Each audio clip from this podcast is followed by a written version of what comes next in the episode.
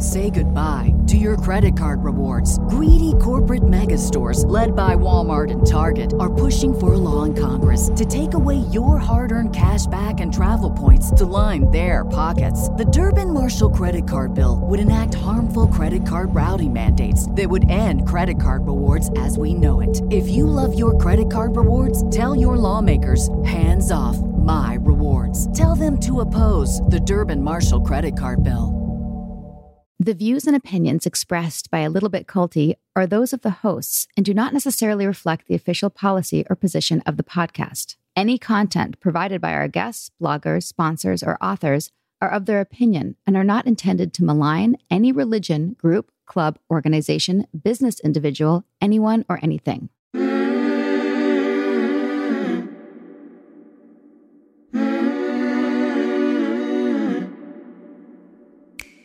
Welcome to A Little Bit Culty, a podcast about what happens when something that seems like a great thing at first goes to the dark side and takes you with it. I'm your host, Sarah Edmondson. And I'm also your host, Anthony Ames, aka Nippy. Sarah and I met, fell in love in a quote, self help organization that turned out to be a mega cult called NXIVM. Heard of it?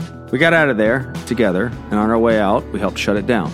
Our journey as NXIVM whistleblowers was captured in detail on a docuseries called The Vow on HBO, and also on the front page of a newspaper. New York Times, babe. Right. Have you heard of it? Each week on A Little Bit Culty, we talk with other former cult members and whistleblowers, plus experts in things like cultic abuse and coercive control. We also turn the mic over to advocates and clinicians with wisdom to share on recovering from everything from MLMs and toxic religion to bad romances with raging narcissists. There's always something to learn about the cultiverse. Be sure to subscribe to A Little Bit Culty so you don't miss an episode. Find us on Instagram and at a littlebitculty.com.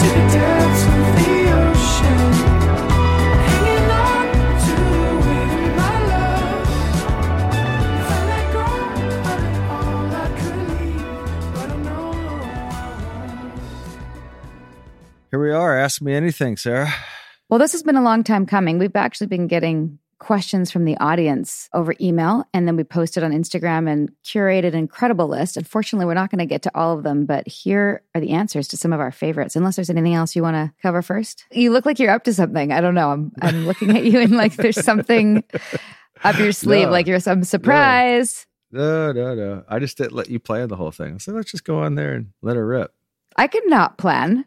I could not plan. I mean, it's hard, but I can not plan. So before the questions, just an announcement. Another. I feel like when I say that, I have like a little mini flashback being in front of the class back in the cult days where I've got a clipboard and I'm like covering all the, you know, like You next Saturday. That, that I was. person. I was the cruise director. I was like, so don't forget, Friday we have a potluck at the beach, followed by volleyball, which I never played, but people played. And we'd have like, you know, vegetarian potluck. And then I'd be like a Saturday class, ethos. And next Sunday, don't forget, Nancy's in town and we're going to be oh doing my a God. coach. That's what my dad says. Just keep her peppy. I was so peppy. I was so peppy. Ugh. Anyway, I'm going to turn that peppiness into more future awesome episodes. That's right. So again, so appreciate the list of suggestions. Some of the things we wanted to tell you that we have in the works for sure, so you don't have to keep suggesting these ones are Hillsong, OBS, Landmark, no doubt. still, still working on that, but it's coming. Don't worry. One Taste. If you haven't heard about that, look it up. It's crazy town Just the name. um, some different shamanic retreat centers and some retreat centers where people are allegedly using various psychedelics for healing. QAnon, Playboy Mansion. The cult of wokeness. You can say that we are hoping that Evan Rachel Wood will come on our show and in touch with her and working on that. So again, stay And tuned. Eckhart. Yeah. So if somebody wrote like, why would you interview Eckhart? That's a cult too. And what's crazy is that we've been in talks about what makes toxic spirituality. And similarly to Cameron Herold talking about corporate culture, Eckhart will be in this in a similar position. You know, how does he know there's not toxicity in his organization? And some cult experts would warn me against such things, but I think it's an interesting conversation. No, he's an interesting guy, obviously. Yeah. We had some good conversations with him. He's very open and has been actually quite helpful in my healing in a not culty way. Believe it or not. A couple lunches isn't very culty. No, I didn't get any sashes or pay for anything. So, Nippy from Red Point 12, thank you so much for your great podcast. I've been watching The Vow. Keith comes off as so slimy and repulsive, but he had to have been charismatic to pull it off. Was he both? Did anyone out and out tell him he was a creep? I think eventually people out and out told him he was a creep. You know, I'll answer it this way. You have to understand Keith was able to get to a lot of influential people. Now, a lot of people will go, Oh, I never would have fallen for that, blah, blah. And you're probably right. And you're not our audience. But to the people that look at that and see the slimy, like he was different with different people and he was effective. He was able to get to the Dalai Lama. He was able to get to CEOs and have them come do our training. So he was doing a lot of things right. And I think, you know, when you watch The Vow, they're not going to show that past a certain point, right, Sarah? Like they showed how we got in. It's hard also to put yourself in a situation where you take dozens of hours of training where somebody is edified as to being, you know, the smartest, one of the smartest people in the world and a problem solver and the creator of this amazing quote technology. If everyone around you and all the leadership that you already admire and already put on a pedestal are saying things about them, if you're not a you know, a skeptic and you don't have the tools for the red flags, you're going to believe them because why would people lie about such things? I mean, we know now why, but put yourself back in that position. By the time you meet him, you're already at least for me, I was already really respected him. I wasn't looking at him as a, you know, your skepticism had been turned off a little bit. My skepticism had been turned off. And also, I respected what he had built, but I wasn't like, oh, is he attractive or not attractive? I wasn't seeing him through that filter. I think when you know what he did and you watch him now, he absolutely looks slimy. But when you're there and you assume or project good intent, then he was, you know, he came across in lots of different ways to different people. Like Nippy said, warm, concerned about your welfare or your success, you know, inquisitive, curious. He came across a lot of different ways, not just slimy. Well, remember when we were watching Holy Hell the other day? I was yeah. watching at Jaime's behavior. Yeah, the leader's behavior. I touched you on the back, mimicked him to you. So those are all the tactics that I think he used to transcend his slimy and repulsiveness. Right? Yeah. I mean, all these leaders do a lot of eye gazing. And as we talk about with Will Allen and Holy Hell, but yeah, watch Holy Hell and you'll see some similarities between that leader and Keith in terms of the eye gazing and the connecting with the client, was for lack of the better word, victim. Yep. Kim Vanderhook says, is there any information that would have prevented you from joining NXIVM if you'd discovered it? Like, if we knew he was having sex with everybody, would you have joined? Oh, absolutely not. Yeah. Okay. if you knew that it was a front for his personal harem, would you have joined? Yeah, who Keith really was. Yeah. And any of the things we know now, I think, would have stopped us in our tracks. No name given. So this is an anonymous person. Do you feel like from start to finish, you were given false information on ESP or NXIVM and what they had to offer? Or do you think that the program itself changed at a certain point to become corrupt? Like, was it created with good intention and turned dark? Well, we've since learned that Keith knew what he was doing from the beginning. I think that some of the people around him created it with good intention, but I think that he always knew he was going to create something that would draw people in that provided value and created dependency. And that's what the personal development side of it was executive success programs. Yeah. It's not like some of the other things we've had on our show where it's like a good person whose ego got to them. Right. I wouldn't add much to that. I just think generally speaking, when people are going to do dark, they're going to have to attract people of light, and they did it with the curriculum. So I think this is what yeah. his MO was the entire time. And good segue to the next one. Uh, no name on this one. Do you believe Nancy's relationship with us and Mark was genuine? Or do you feel like her and Keith had a plan for you or a purpose that you were supposed to play from the beginning? I mean, Nancy fell into the job of the concierge of ESP a little bit, right? You went there with her problems. She tried to take on the mom role, it seemed like. I think there's part of that that was legitimate, that felt authentic. But it was also, she always saw everybody as like, what can you do to serve the company? Yes. And she saw, especially Mark and I, as like recruiters and bringing, you know, Hollywood to them and using us as that, like, you know, it's access to VIPs. Yeah. You know, well, her EMs always came down to what was best for the company in the name of your growth. Yeah. 100%. This is from Corb is my homeboy. Oh, I think this is Mark Corbishley, a friend of mine. Do you ever get tired of talking about your experience or talking about abusive relationships and experiences? It's such a heavy topic. Certainly, I do. In fact, I didn't really realize how heavy and how stressful it was till I went to Hawaii with you and the fam and didn't do anything in this space except for review one episode for the pod and it was a load off and i think that like it's it's really tricky and actually goes right to the next question of from Wanderlust is how have you kept yourselves being traumatized while interviewing others who discuss their own traumatic experience? Those questions kind of go hand in hand. And that's a, a key thing, I think, for, well, maybe more so for me, because I have a different kind of trauma than you, is I've failed at that actually. Like I've left certain interviews and been really triggered isn't even necessarily the right word. I'm I'm upset, I'm sad, I'm a bit on edge, like a bit stressed. And I really thanks for reminding me of this always like we have to go for a walk and we have to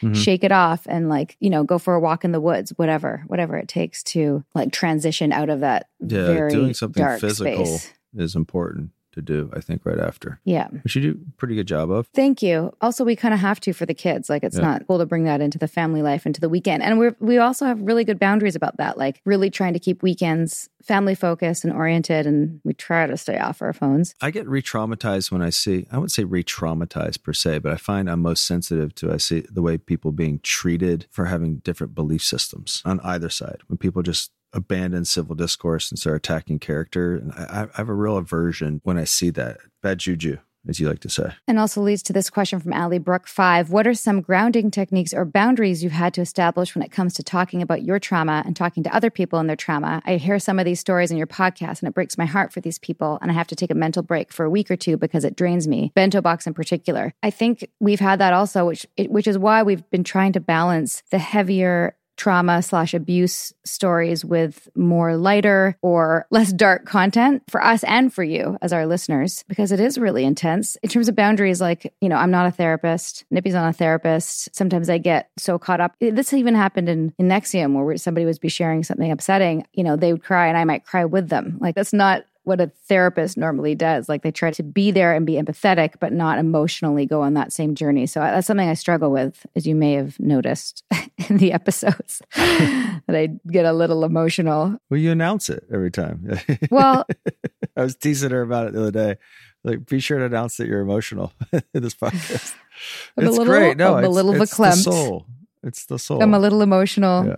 But I also feel like there's an element of that that's cathartic for me it just sure. because I'm emotional isn't, isn't bad. Like I have felt a lot of healing for my own journey as I relate to other people going through similar things and feeling less alone and feeling meaning in being able to create content about this for people that helps other people. I don't know, that really, you know, I get emotional about that too. And that's very positive. Yeah. What? Yeah.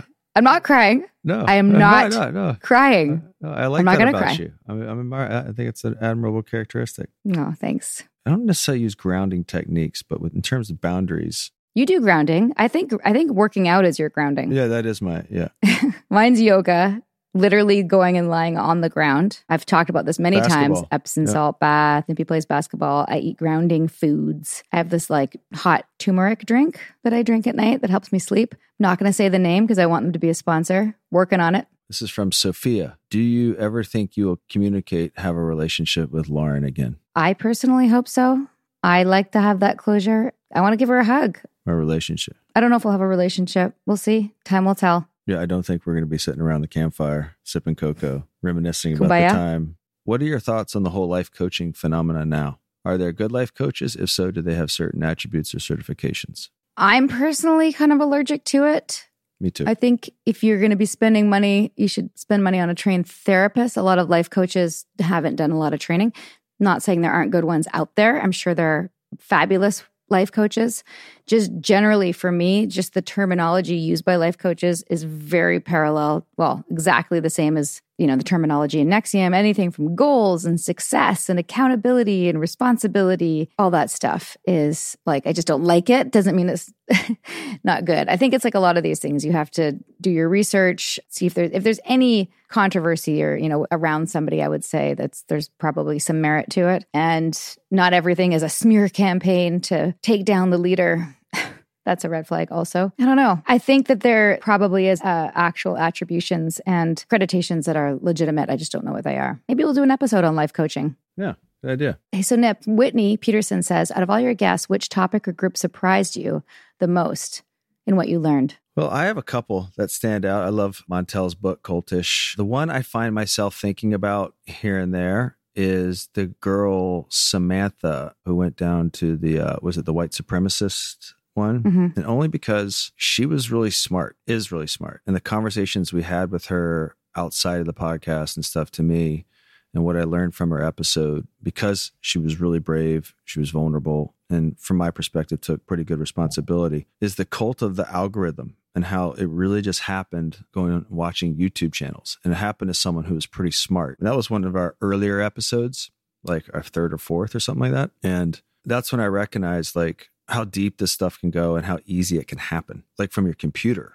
like from from AI mm-hmm. really is what you know made me aware of. So that one to me, I still just kind of think about a lot. And there's a lot of others that deepen our understanding of it as well. But that one to me is it's like mm-hmm. this can happen to anyone like in, with a computer. That was my first right. awareness of that. I think generally the thing that surprises me the most like with every episode is just how the template never changes. Like every episode, I'm like, wow, it's the exact same mm-hmm. thing every time. Almost to the point where I'm worried that the episodes will become redundant because it's like, okay, there's the love bombing and there's the isolating you from society and there's the criticizing you so that you you feel then dependent on the leader to fill the void. Like all the things over and over and over again. Oh you're sh- you're being shunned for leaving. Oh there's litigation can't trust the media. Yeah. The prepackaged gaslighting. Yeah the prepackaged gaslighting. Like you see it you see it so clearly now. Recently the thing that surprised me the most is when gina wilson was still able to have what appears to be i'm no expert but a healthy faith relationship, even after what happened to her. I feel like so many of our survivors are so skeptical and just so like unwilling to have any kind of like connection to the thing that they left. Mm-hmm.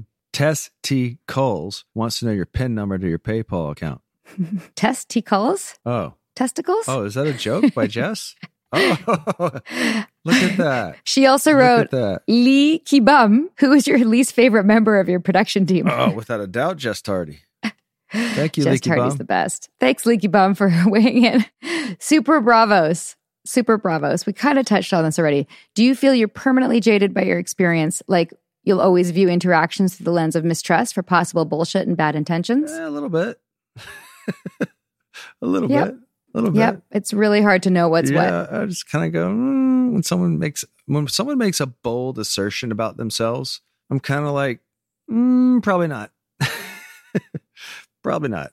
Back to the top here. So Meredith Turner asks, I'm rewatching The Vow and noticing so many wild claims by Keith Raniere that are never challenged or questioned. Like when he meets Allison Mack for the first time and claims that art is pointless, what tactics did he use to create an environment for room without questioning? Was it subtle and or direct messaging from other members before you met him that you never question him? Or was it an unspoken understanding? Was everything he said so word salady that coming up with a question was impossible? Is there a way to recognize when these tactics are being used in the moment? I have thoughts. You go first. So people did question, and the tactics that were used, I think we've covered a lot of them. Gaslighting is a big one, making it your misunderstanding of the problem rather than what, what it is that you're seeing. To interject, Nippy, when you say when people questioned, nobody ever stood up and was like, what the fuck? This is bullshit. That went on not in front of him. People were like, what the fuck with the sashes? What the fuck? At least when I did it my first time, people wanted to get rid of the sashes and the rules and rituals for the five day People are like, it's right. too much for people. Maybe if they come to the second, sixth day, and they did that for a while. Yeah, but once we were in and like once we were bought in and there was like a forum where the upper ranks, if he did a forum, there'd always be a microphone at the end to ask questions. People would come up and it would be more like, you know, I see this, but I'm also wondering like that wasn't totally my experience. And then he'd come back with some sort of like basically underhanded thing about the nature of why they were asking that in the first place and how that related to their life issue. Sometimes people would even get in trouble for asking something of Keith. The rule was if you can find that information out elsewhere, don't ask Keith. It's a waste of his time. First of all, you only ask him things that only he can yeah, answer, yeah. right? So that was one thing. Well, it was also a way of controlling the questioning. Yeah. So it had to be in a way really personal and meaningful you know, I think you even see this in the vow, and we're going to rewatch it soon. Like, I don't even remember this because asking questions was very traumatic, but I did stand up and say something that didn't feel right. And I got humiliated, if I recall. Like, I mean, that was sort of how, like, even if I asked a question and I smiled, especially if it was in the Jness program, he would like smile back at me and indicate that I'm being flirtatious, right? And then I'm embarrassed. And then I don't ask a question for another decade. So shaming you. It's cancel culture. Yeah. It's his version of cancel culture. yeah. And then other people see that and go, okay. Why would I want to put myself through that? Yeah, you're you're basically being under a microscope in front of him and the leadership, exposing your deepest vulnerabilities. Because if I ask anything like about anything about parenting or my relationship or the meaning of life, whatever I ask will expose my issue. So people learn to like, I mean, I probably asked three or four questions my whole time there in public. I mean, like standing up in front of the, with the mic and asking a question to Keith. But generally, if you had a question, more of a concern, you were always instructed to never go to your downline Right. or to people that you coach. You always had to go up. So that means somebody of higher authority in the ranking system. And I would, uh, you know, often go to Mark or to Barb Jeske, Barbuche in the early years, and they would, you know, either EM me or they would have me go back and journal on it. Like it was never, thanks for that feedback. Like, let's incorporate it. To answer the specific question, was it unspoken understanding? There was for sure an unspoken understanding, but only when you went to Albany. There wasn't unspoken understandings with the majority of the time we spent outside of there. The closer you got, the more the unspoken understandings, I felt them more. Yeah. Is there a way to recognize? Yeah. If you can't question the person, that's the person you need to be afraid of. There's anything you can't question under good faith and, and have a civil discourse and there's repercussions for it, that's probably the person that's abusing power. Right. Yeah. In any hierarchy, in any domain, that's the case. You can't come ask me a question. I feel like you're going to get in trouble. Yeah. So, yes, to answer Meredith's question, it was subtle and direct. It was both subtle and direct about the way that you question or question anything. I remember there was a higher ranking woman from the Pacific Northwest who asked something publicly in front of the other coaches, and she got like in trouble for that. And she had to, actually, many people, if they did something like that, they would have to fill out a breach form about how what they did affected the group, affected themselves, affected all of humanity. How often did that go on, Sarah? The breach I would say that happened a lot. Really? I hate to say this. I was a green sash, Nippy. So I saw that Congratulations. I was a higher rank than Nippy. We don't like to talk about that. No, just saying that I think that happened a fair bit that people had to fill out a breach form. I just don't remember it. I knew it existed and I remember looking at Well, it. Well, you didn't do it. I knew it existed. I remember looking at it and going, is this a fucking joke? Yeah, like I remember on the green meeting, if you were late for the green meeting, you'd have to fill out a breach form. It, look, so if you were late, you had to fill out what's called a mindful reschedule.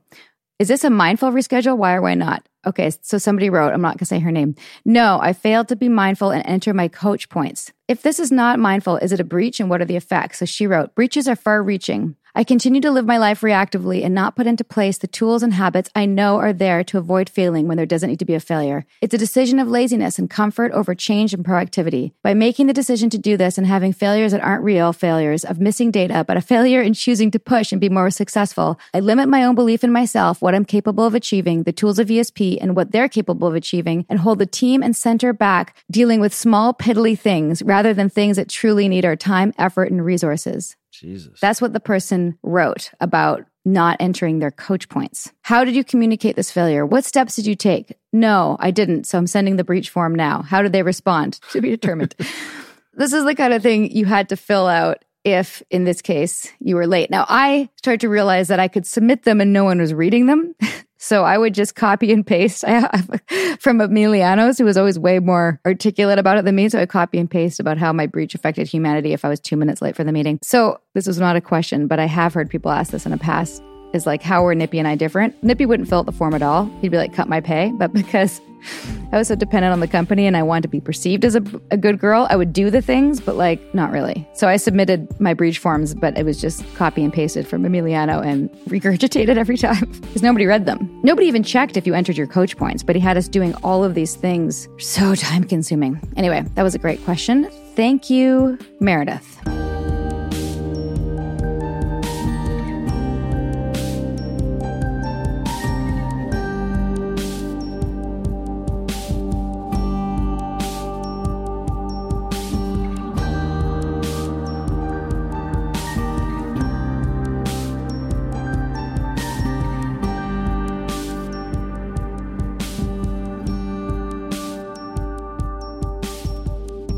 Tell our stories. We change the world. A Little Bit Culty is proud to support the hashtag I Got Out project, which empowers survivors of cultic abuse to share their stories online as a catalyst for education, prevention, and healing. Learn more about the hashtag I Got Out movement and find resources at igotout.org.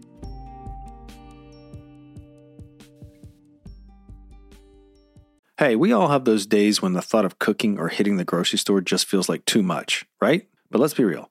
Takeout can really put a dent in your wallet, especially when you've got a family to feed. Our boys are growing like weeds and they are hungry all the time. But meal kits have never really been a hit for this family before. Not until Home Chef's family menu. It's a hit for us. Home Chef provides delicious chef prepared, oven ready, and express meals for the entire family, even those picky eaters. Trust me. Home Chef's family menu is a lifesaver, offering four servings at prices starting as low as $3.77 per serving. That's only $15 for an entire family dinner. Plus, they roll out 18 fresh options. This show is sponsored by BetterHelp. As you can probably imagine, being in a cult for over a decade took a toll on some of my relationships with my closest friends and family. And something that has helped me mend those relationships has been working on my most complicated relationship of all time the one I'm having with me. Therapy has been a great place to work through all that tricky stuff and can help you in your relationships too, whether it's with your friends, your coworkers, your significant other, or anyone. Things like coping skills, boundaries, communication, you can practice any of that in therapy and see big differences. I swear by therapy. Oh boy, do I swear by it. Yep, I love this journey for me. If you're thinking of starting therapy, give BetterHelp a try. It's all online and you can schedule around what works for you. And all you have to do is fill out a brief questionnaire and get matched with a licensed therapist.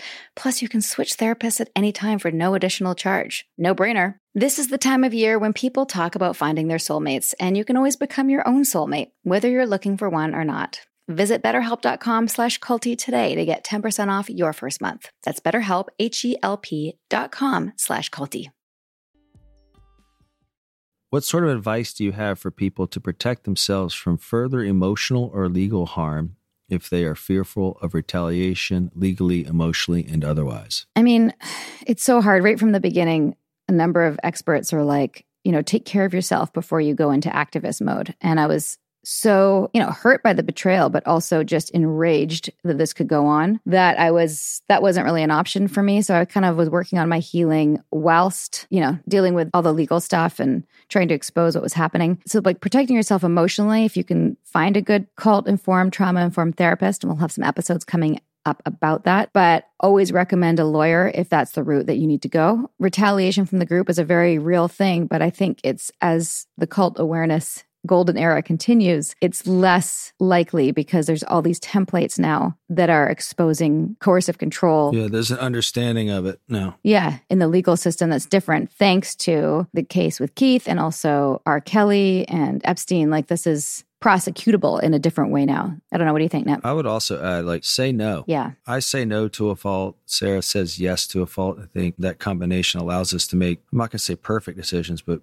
decent decisions, good decisions, and set your boundaries, know them, and take care of your body. Like your health. A lot of people go to like substance. We went to like health and wellness, and I went to like working out just because I knew stress was coming and I wanted to be physically okay. To kind of like we were going to take a punch, right? Like that's what it felt like. We were going to take a punch mm-hmm. in life from a force that we exposed. Yeah, we had one therapist say every day you got to sweat it out or cry it out. Right. From Lady Eternal 84, how have you managed to remain married after leaving NXIVM Do you feel like you had to relearn or rediscover each other? No, I like I said in the one of our first episodes, this whole experience has confirmed the person I married. I thought I married. Same here. Yeah. You make friends in life and you don't really know what the friendship is until something externally threatens it, right? Or stress or there's some sort of trauma that happens and then the friendship is confirmed mm-hmm. or it was false, right? You know, guys have a term of like, is he a foxhole guy? Meaning, if you were in a war, would you want that guy in your foxhole next to you? Would he stay and break every bone in his hand to defend, like, or a street fight, right? And I found out more people are that way than I thought. And I found out people that front that way or posture that they are that way aren't. And the whole basis of a friendship for me is like if that moment happens and they don't come through, there's not a whole lot you can do to get the friendship back. I've seen your character. Yeah. Right. And similarly with the spouse that you choose or the woman you choose to be with, like it's even more important to come through with that yeah. for the other person and for you to demonstrate that to me. I mean, that's what vulnerability is. I decide for you, I'm going to trust you with my heart and vice mm-hmm. versa. right. And yeah, it's been hard. We've had our, had our moments, but our biggest fight is like me getting in a fight with Siri, and then after the fight, Sarah was like, "Siri was right." yeah, I was actually pissed. I was like, "What the? How are you gonna fucking side with Siri on this?" I couldn't agree more. I love what you just said, Nippy, and I think we certainly found out who our friends were in this whole debacle. To be fair, too, other people had their things going on and couldn't be there, right? So it doesn't mean that they're any less friends. It's just the people who really inconvenienced themselves saw our situation and were light in our lives, you know, that's it. You don't have to do anything else in life for me. You're a lifer. Yeah. You can have two or three of those. Life is better. We have a lot. Yes. And I do think we did have to relearn or rediscover each other because, you know, I got this term from Steven Hassan's book about, you know, the cult identity. I think my cult identity was a little stronger in terms of it was a it was a thicker mask. My like Sarah in NXIVM, whereas I feel like you were probably more you. I was also humbled by it. You got to understand. Yeah. I was walking around a city failing to get people to do it because they were Googling this guy, nobody was taking it. You were in a city where it was fully embraced. Yeah. With like little adversity. You didn't have media, the same media problems that we had. So it was actually cool. For me, it was kind of a, it was kind of egg on my face and it wasn't working. But you were still you. Yeah. I had my boundaries. You had your boundaries. But either way, there are time in the cult we were super, super, super busy. We didn't really have time to connect No. deeply or like even spend time. We didn't have a honeymoon. Everyone knows that. But afterwards, then there was the fight. And I feel like just now we're like, you know, part of the move to Atlanta is this start fresh. And, you know, I want to date again. I want to get to know this, you know, incredibly intelligent, handsome, witty. Should I go on? No, you can stop there. Okay. My point is, is I do feel like we're starting fresh. In addition to what Nippy said, we also have an incredible couples counselor we see every six weeks or so. And we have good communication. But we have to remember to do things like go on date night. What Life gets Troy, busy. Troy call you Insta mom this morning? He's teasing me for being on Instagram. Instamom. Instamom. Thanks. He's getting funny. Oh my God. This is from Ivana Tinkle. Who wrote Ivana Tinkle? Probably Jess. Yeah. What's your dream role or dream show that you'd like to get an acting part on? I would love to be in Succession. That would be fun. Um, okay. Um, fine. All right. Okay. Um, so no, that's not gonna happen. Um, okay. So right. That is an impression of Nippy being Kendall Roy from Succession, who we fucking love. And we love the dialogue in, okay, yeah, What? all right, sure, in Succession. People who watch Succession will know what we're talking about. Apparently, we need to r- watch Righteous Gemstones, which we have not yet. It is on the list. Righteous Gemstones has been pounding down our throat. I keep Yes. thinking it's Uncut Gems. Uncut Gems. Uncut Gems. So we also want to, I mean, I'd love to be in any period piece from any period other than now. other than now. Love to be in a um, Jane Austen really? anything. Yeah, like I'd love to like a Downton Abbey. Oh my god, that'd be incredible. Downtown Abbey? Like any kind of period piece. I like dressing up. Okay, Nippy. What? Did any of your friends or family stop talking to you because you keep trying to get them into NXIVM, even after they told you they weren't interested? From Kitty Sue. Um I mean, there's people in your family who aren't talking to you, but for other I don't know reasons- yet because I keep finding out. But some people, it was hard. Some people were like, "Yeah, whenever I was around you, that's all I talked about." But two of my best friends that I tried to get in, totally cool with me about it. It got to the point where I didn't bring it up around them, and that's why they're still my best friends. And they never did it. And they were like, when it was over, like, dude, you never needed that shit. it was so funny the question, like when it was over. But you know, a couple people told me, yeah, it was hard to be around. If there are people who aren't talking to us, we don't know. yeah like maybe a handful of people i was like you really should do this but then i i wasn't comfortable in that role so it's probably like four or five people that i've I since reconnected with and been like yeah dude it was weird when you did that i'm like sorry like hey get it hope you're okay that's been the extent of it but no it's mostly positive yeah, mostly positive, I would say for me too. Yeah, my real friends were just like happy to have me back. you're around them in a more authentic way i had friends that i tried to enroll and didn't do it and i stopped it was never brought up again but there's certain people that like you're not trying to enroll anymore and then the friendship's different because it doesn't have that energy There definitely these peripheral people that every time I saw them, I probably brought it up or like bugged them in some way. But my close friends that I've known for two decades that weren't going to do it, I still sh- was telling them about what was going on in my life, but I wasn't trying to enroll them. Certainly, it taints those relationships, and there's a you know a period of healing and forgiveness. But the ones that were like judgmental and tough on us when we were in, some of them like aren't at this point going to like watch the vow or listen to the podcast and understand us better. They're still like, well, I knew it was a cult the whole time. So that's that's kind of hard. What? do that voice again well, I knew it was a cult the whole time.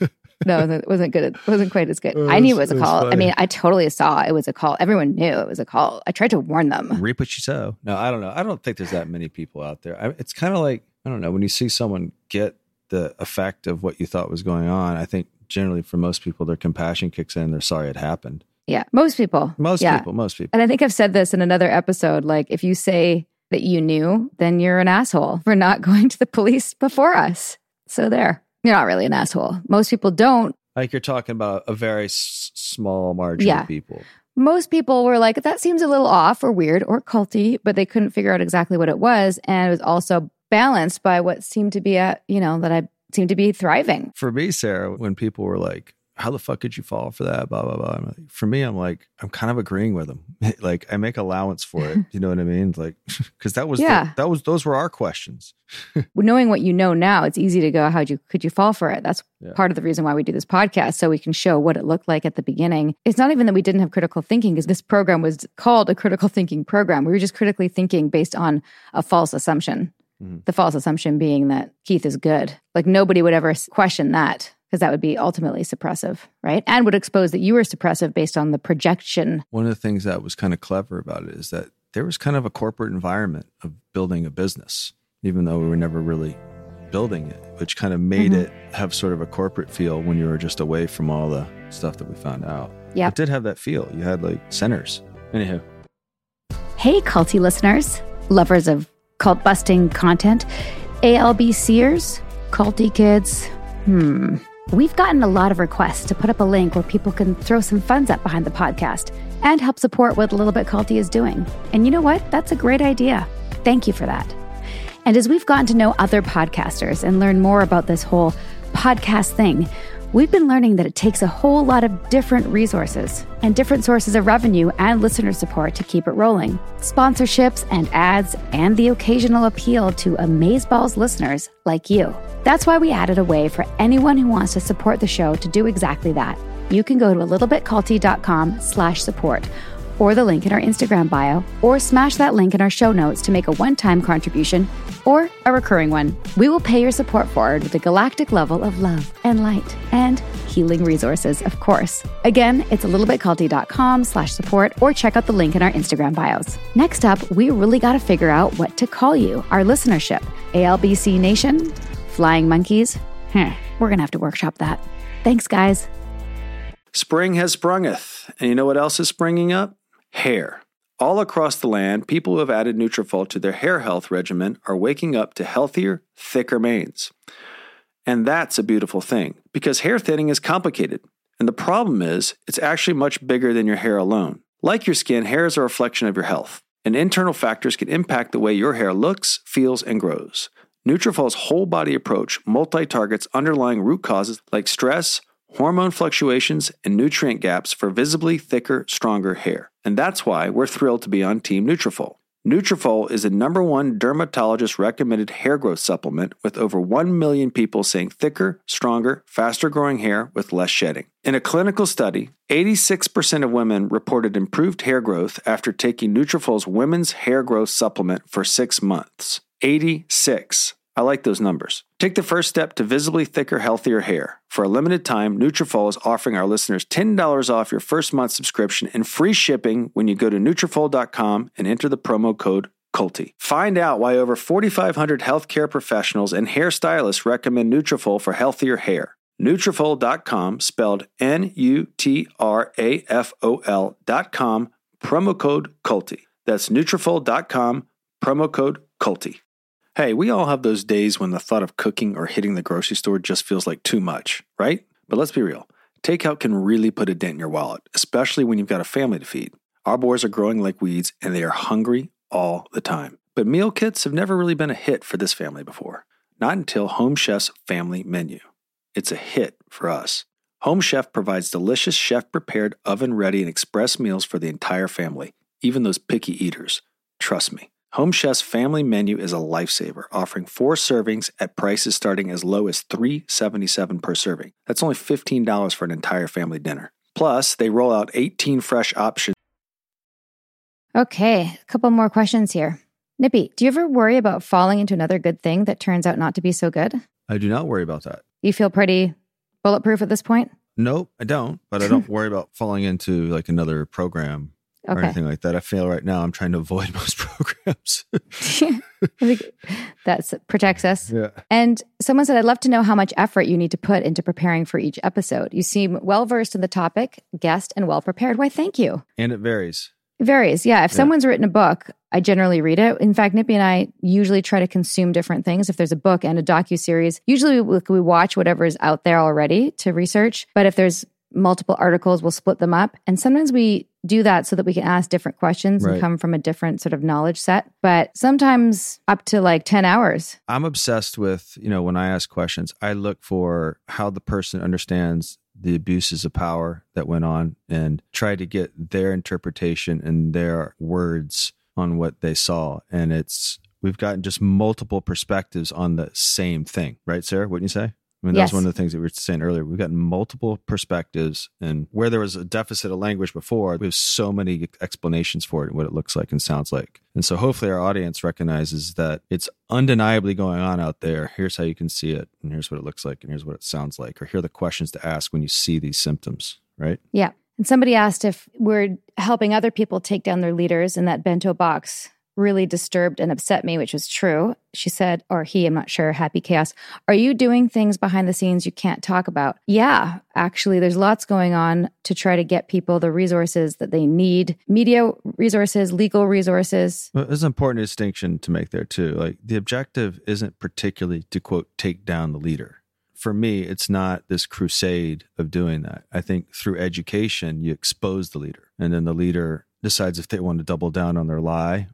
right? You make it undeniable. People can get the research, right? Right. People can read and hear, read these articles and listen to these podcasts and go, hmm, maybe I don't want to be a part of that. and I can pull my make life force better away decisions. from it. Right? Yeah. It's just how to get sensitive to it and how to expose it, right? Totally. But truthfully, like that can't be our lives. You know, maybe cult busters, like that it's it's so back to the earlier question about like boundaries and trauma and stuff. Going through that with the bento box gang, as we call them, was really intense because we certainly were on that ride emotionally with them as they broke their news as things went live. And then there's a Rolling Stone article that was written shortly after. We'll put a link to that in our show notes. So watching them go through that was rewarding in terms of like, you know, people left that group because they saw the truth for what it was. Some people doubled down and stayed in, which of course happens in every group, but many people left and got friends out. And there was a whole flurry of things behind the scenes as And we'll continue you know, people to. were being and continue to be like, you know, so people were stopped from getting on planes because they were going to go to a retreat and like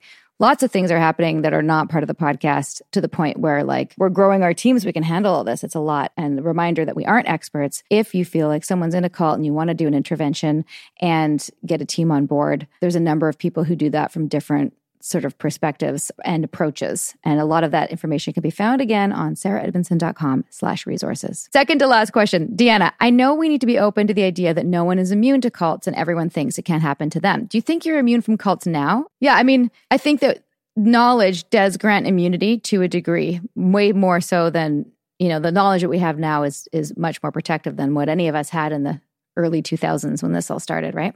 yeah, for sure.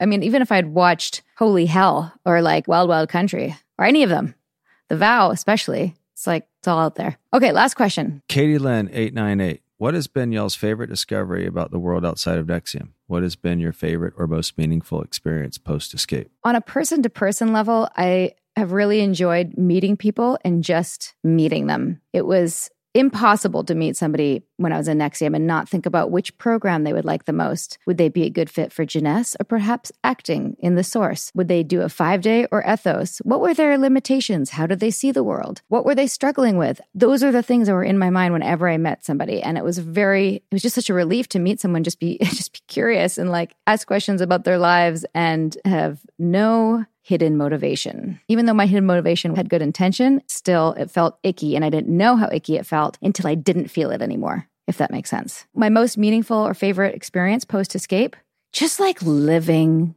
life and doing simple things like Saturday pancakes and going to the farmer's market and getting farm fresh eggs. I like taking a nap with Ace. Taking a nap with Ace is the best. And you just like snuggle up with him and have a nap together oh, and Oh, I your can feel it arm just is recharge. Ugh, Kids are awesome. Kids are awesome. I think that's it. So, guys, a couple quick things. I really appreciate everybody writing in to come up with a name for you, the listeners. So far, we haven't landed anything that feels right, but here's some options the croutons, I guess in relation to word salad, Hmm. the 120s, the amaze balls, the little bits, the unfollowers, and that's it. Thank you for taking the time. Too. everyone's listening every week who's making those one time contributions and monthly contributions already. Thank you. Your support for a little bit culty truly is amazeballs. I'm going to keep that word. You have no idea how much that helps. So Seriously. we appreciate that. All right. And on that note, So that's the end for Ask Me Anything. We'll post again and do it again soon sure. because that was fun. Until next time, thanks everybody. Bye. Bye. Imagine yourself walking into a forest. You can see the path and the trees. High above you, the air is crisp. You are walking towards your happy place. Allegedly, allegedly. Say it with me. Anything said here on this podcast about alleged cults, alleged MLM schemes, alleged douchebaggery, mindfuckery, criminality, spiritual fraud, or the like is offered purely as commentary because the views and opinions expressed on A Little Bit Culty do not necessarily reflect on official policy or position of the podcast. And any content provided by our guests, bloggers, sponsors, or authors are their opinion and are not intended to malign any religion, group, club, organization, business individual, anyone, or anything. So just let these words drift into your mind without needing to focus on any of them. You are great. You are capable. You deserve to be happy. Nobody's mad at you, unless you're actually a narcissistic, culty criminal. If that's you, cut that shit out. Don't be a fuckwad. But if that's not you, again, you are great. You are capable. You deserve to be happy. A little bit culty loves you.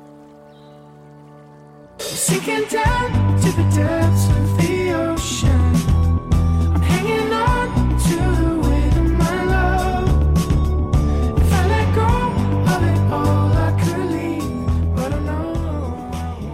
let's keep the conversation going. We'll be back soon with more episodes of A Little Bit Culty with more experts and survivors. And sometimes experts who are survivors, as well as some familiar faces from The Vow from HBO. If you've got suggestions or questions on upcoming topics, find us on Instagram at A Little Bit Culty. And for more background on what brought me here, my memoir, Scarred The True Story of How I Escaped NXIVM, the cult that bound my life, is available on Amazon, Audible, and where most books are sold. If you'd like to help us spread the word about A Little Bit Culty podcast, please give us a five star review and tell your friends to subscribe. Seriously, like take out their phone and tell them to press subscribe. Takes a second. We're also available on Apple Podcasts, Spotify, and every major listening app. And if you're listening on a smartphone, tap or swipe over the cover art of this podcast to find show notes and helpful resources. You might also find some offers from our sponsors there. And when you support our sponsors, you help us keep this podcast going. Just don't be a little bit culty about it. A Little Bit Culty is executive produced by me, your co host, Sarah Edmondson, and Anthony Nippy Ames. That's me. Associate producer is Jess Tardy. Produced, edited, mixed, and mastered by Citizens of Sound. Our amazing theme song, Cultivated, is by John Bryant and co written by Nigel Asselin. I'm Sarah Edmondson, and thanks for listening to A Little Bit Culty.